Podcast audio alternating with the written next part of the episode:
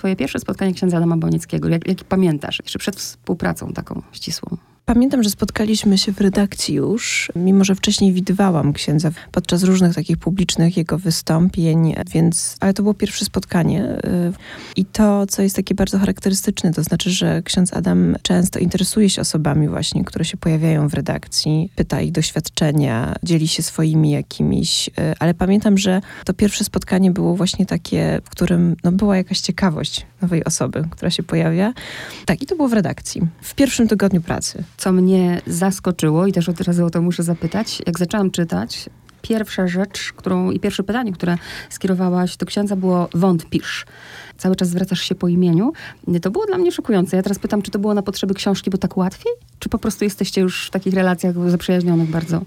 Mamy taką zasadę w redakcji, że mówimy sobie po imieniu. To znaczy, nie wiem, czy specyfika tylko naszej redakcji, nie sądzę, bo wiem, że właśnie taka dobra, przyjacielska, y, też opierająca się na zaufaniu atmosfera y, jest y, dla nas bardzo ważna i jakby nie wiem, czy częścią tego, ale no taką zasadą właściwie jedną z pierwszych, które zostały przedstawione, kiedy się pojawiłam w tygodniku, było właśnie to, że mówimy sobie po imieniu. Niezależnie od tego, czy ktoś jest redaktorem naczelnym, czy dziennikarzem, czy redaktorem seniorem. Już we wstępie Michał Okoński, również dziennikarz Tygodnika Powszechnego, pisze, że ksiądz Adam Boniecki nie znosi wywiadów, tym bardziej wywiadów rzek, że nie znosi mówić o sobie.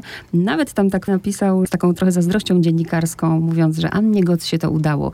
I pytanie, ja wiem, że to jest trudne pytanie, jak się Annie Goc udało, żeby wydobyć takie rzeczy o księdzu Adamie Bonieckim? Myślałam o tym, jaki temat byłby dobry na taką rozmowę. Myślałam o bardzo y, wielu rzeczach. To znaczy, na początku myślałam, że być może dekalog jest y, czymś, y, wokół czego można by było zrobić, przygotować właśnie taki, takie 10 wywiadów. Ale później pomyślałam o uczynkach miłosierdzia, do których ksiądz Adam bardzo często nawiązuje i w kazaniach, i w swoich tekstach. I wiem, że też właśnie uczynki miłosierdzia są mu w pewnym sensie bliskie. Jeśli pytam go o to, w jakiego Boga wierzy, to ksiądz Bonicki odpowiada, że wierzy w Boga miłosiernego. Stąd moja propozycja. I rzeczywiście te, te pierwsze rozmowy, to była taka odpowiedź księdza, nie będziemy robili wywiadu rzeki. To znaczy, zostałem wychowany w taki sposób, że czymś naturalnym jest pewna powściągliwość. Nie opowiadam, nie wspominam, e, nie mówię o swoich przeżyciach, nie, nie wracam do wspomnień. E, nie będziemy mówili o moim życiu.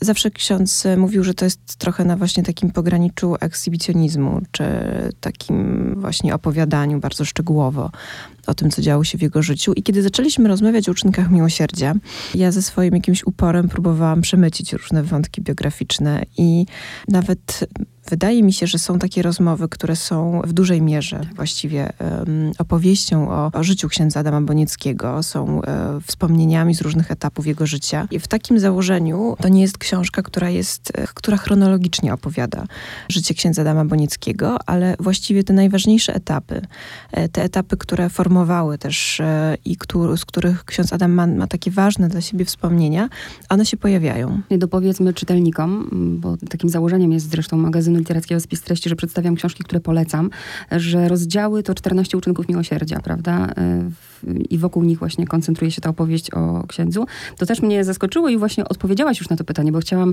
nawet zapytać, bo czasem jest tak, że ludzie rozmawiają, a dopiero później nadają temu jakąś kompozycję. A tu, ta, tu ten pomysł na to był już od początku, tak? I tym kierunkiem szliście. Tak, najpierw był pomysł, że rozmawiamy o uczynkach miłosierdzia, ale też ksiądz Adam e, pozostawił taki wolny wybór, e, to znaczy to ja decydowałam o tym, o czym będziemy rozmawiali przy okazji każdego kolejnego uczynku. A jeszcze jest tak, że każda z tych rozmów właśnie w trakcie trochę się zmieniała, co jest, co jest przy, przy wywiadach dość naturalne, że, że nagle odkrywaliśmy jeszcze jakiś nowy temat, który warto przy okazji danego uczynku poruszyć. W środowisku krakowskim, właściwie nie tylko krakowskim, w określonym bym powiedziała, ksiądz Boniecki to jest postać znana, ale dla przeciętnego Polaka, mówię to na podstawie doświadczeń i rozmów, które przeprowadziłam, to jest, to było coś takiego, a to ten ksiądz, któremu zakazują wypowiadać się publicznie w mediach. I rzeczywiście to jest tak, zakazują, później może, później znowu nie może. Czy przy tej książce w takim razie też były jakieś ograniczenia? Nie. E, to znaczy ksiądz Adam nie udziela wywiadów w mediach, bo tego zrobić nie może. Natomiast jeśli chodzi o wywiad książkowy, to, to tutaj zakaz nie obejmował. Że jeśli chodzi o książkę, to tutaj mogliśmy rozmawiać swobodnie. To znaczy, by te wszystkie decyzje y, przełożonego księdza Adama Bonieckiego nie, nie obowiązywały A zapytam, czy ksiądz, no bo jesteś blisko mhm. księdza, ma do tego wszystkiego dystans, czy bardzo, że tak powiem, to gdzieś wpływa na niego te, te takie właśnie ograniczenia, które mu się stawia? Ksiądz Adam Boniecki w tych rozmowach jest, o czym też pisze Michał Okoński we wstępie, jest wolnym człowiekiem i to widać w, w wielu właśnie fragmentach. Wiele jednak z tej książki dowiadujemy się o życiu, na przykład, że pochodzi z arystokratycznej rodziny, rodziny wydziedziczonej, której zabrano wszystko. E, traumatyczne właśnie doświadczenia mm, związane ze śmiercią ojca, kiedy ksiądz miał 10 lat. Mhm. Historia tego, że właśnie gestapowcy zamordowali ojca księdza Adama Bonickiego, pojawia się w książce e, kilkakrotnie i to nie jest przypadkowe. To znaczy, wydawało nam się, że skoro to wspomnienie wraca, to mm, wraca też w książce e, wiele razy. Michał Okoński pisze, że nagle dostaliśmy jakieś klucze do, do tego, jak odczytywać różne decyzje i odczytywać to, jak funkcjonuje dziś ksiądz Adam Boniecki, to tamten czas bardzo ważny dla rodziny, bo kilkuletni ksiądz Adam, e, jego rodzeństwo i mama księdza Adama Bonickiego. Kiedy gestapo zabiera ojca, cała rodzina zaczyna się modlić. E, odmawiają nowennę przez 9 dni e, codziennie i ostatniego dnia przychodzi wiadomość, że niestety mm, ojciec księdza Adama został rozstrzelany. I później zaczyna się ten taki trudny czas dla rodziny. E, z jednej strony mama księdza Adama Bonickiego wielokrotnie znaczy powtarza i też daje, daje do zrozumienia dzieciom, że ojciec nawet jeśli nie jest z, z nimi, to się nimi opiekuje, ale też sama jest taką właśnie kobietą bardzo, jak mówi ksiądz Adam, wolną, znaczy nie przywiązującą wagi do spraw, które się takich bieżących, codziennych, że właściwie każdą kolejną utratę, czy to jest utrata właśnie majątku, jakieś m, mm, rzeczy, które m, mm, gwarantowały dotychczasowe życie, przyjmuje jako wyzwanie. Ksiądz Adam wspomina, jak wspólnie wieczorami, nieraz do późna, szyli takie lalki, jak pomagali swojej mamie. To też jest odpowiedź o takiej solidarności, która była y, absolutnie naturalna, gdzie, gdzie nie było wątpliwości, jak się zachować, komu pomóc.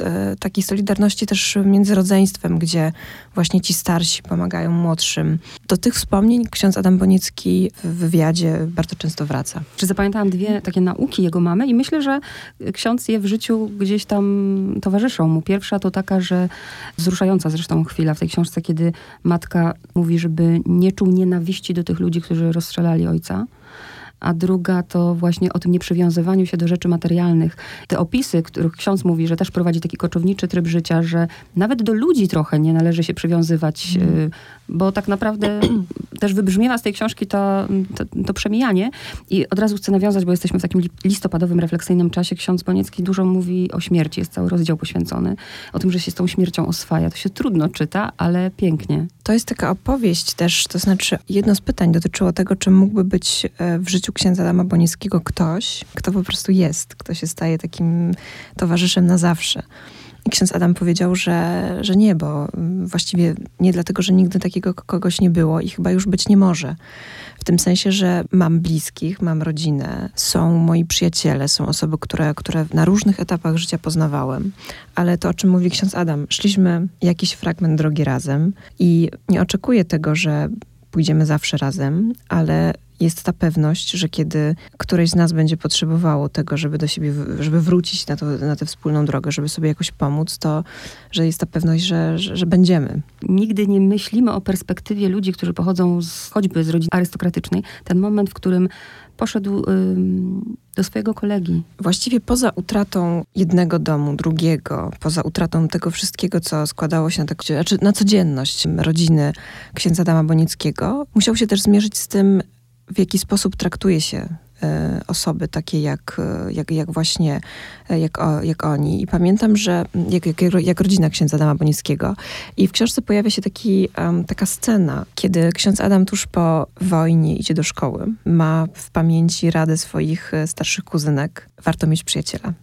Więc e, ksiądz Adam też opowiada o tym, jak w jaki sposób szkoła zaczyna funkcjonować, kiedy dzieci przynoszą różne przedmioty z domu. Ktoś przynosi stolik, ktoś przynosi właśnie, tak jak ksiądz Adam Boniecki przynosi krzesło. I wraz z tym kompletowaniem sali właściwie nawiązują się pierwsze e, przyjaźni znajomości. Ksiądz Adam Boniecki opowiada o tym, jak później właściwie musiał się zmierzyć e, z tym, jak osoby właśnie, tak jak on był oceniany przez otoczenie, spotyka się ze swoim kolegą, którego traktował e, jako no, bliskiego kolegę. I nie będąc w szkole, idzie do tego kolegi spytać, e, co zostało zadane. E, to jest takie bardzo silne wspomnienie. Nie, nie pamięta tego dokładnie, czy wszedł do mieszkania, czy, czy spotkali się gdzieś jeszcze na ulicy i nagle spotyka mamy swojego kolegi, który zaczyna krzyczeć, ty zbankrutowane dziecicu, czego tu chcesz?